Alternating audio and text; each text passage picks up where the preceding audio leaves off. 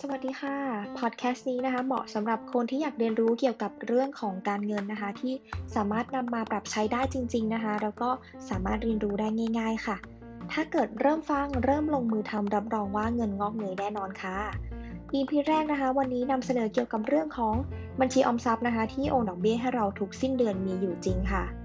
อย่างที่ได้เกริ่นไปนะคะว่า เราจะมาเรียนรู้วิธีง่าย ๆนะคะ เกี่ยวกับการเงินที่เรานำไปปรับใช้ในชีวิตของเราได้จริง ๆนะคะ เหมาะมากสำหรับคนที่เป็นมือใหม่ค่ะ วันนี้จะมาพูดถึงเรื่องของบัญชีออมทรัพย์ค่ะ แน่นอนว่าทุกคนจะต้องมีบัญชีออมทรัพย์อยู่แล้วนะคะ โดยปกติทั่วไปนะคะ บัญชีออมทรัพย์เนี่ยเขาจะโอนดอกเบี้ยให้เรา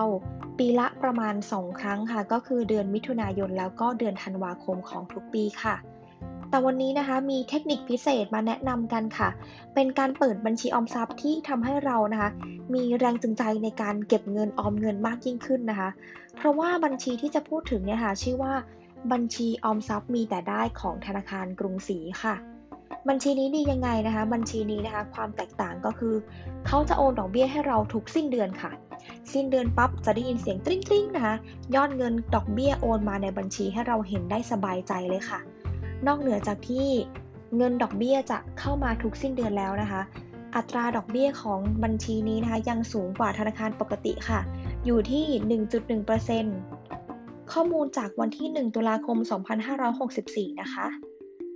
สำหรับคนที่สนใจนะคะ มีข้อแนะนำเพิ่มเติมเล็กน้อยค่ะ ข้อที่ 1 ค่ะ ถ้าเกิดเราเปิดบัญชีออมทรัพย์มีแต่ได้นะคะ ถ้าเราเปิดแบบมีสมุดบัญชีคู่ฝาก เราจะได้ดอกเบี้ยเพียง 1.1%ต่อปี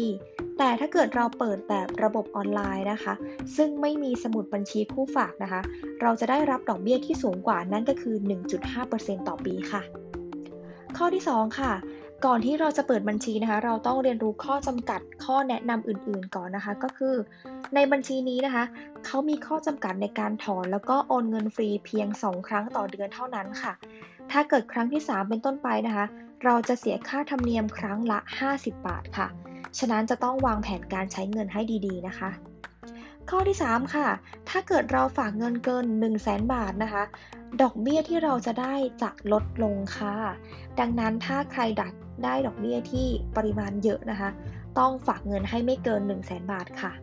เราสามารถเริ่มเปิดบัญชีนี้ได้นะคะ ด้วยเงินเพียง 500 บาทเท่านั้นนะคะ วันนี้นะคะมาลองแนะนำง่ายๆ เริ่มจากบัญชีออมทรัพย์ก่อนนะคะ เดี๋ยว EP หน้าจะมีเคล็ดลับเกี่ยวกับการลงทุนทองคำง่าย ๆ มาฝากกันค่ะ หลายคนอาจจะคิดว่าลงทุนในทองคำจะต้องใช้เงินหลักหมื่นนะคะ เทคนิคที่จะนำมาเสนอในสัปดาห์หน้านะคะ จะเป็นการลงทุนทองคำเพียงใช้เงินหลักร้อยเท่านั้นค่ะ วันนี้ต้องไปก่อนแล้วนะคะ ขอบคุณที่รับฟังกันอยู่เป็นเพื่อนกันจนจบนะคะ เจอกันใหม่ใน EP หน้า สวัสดีค่ะ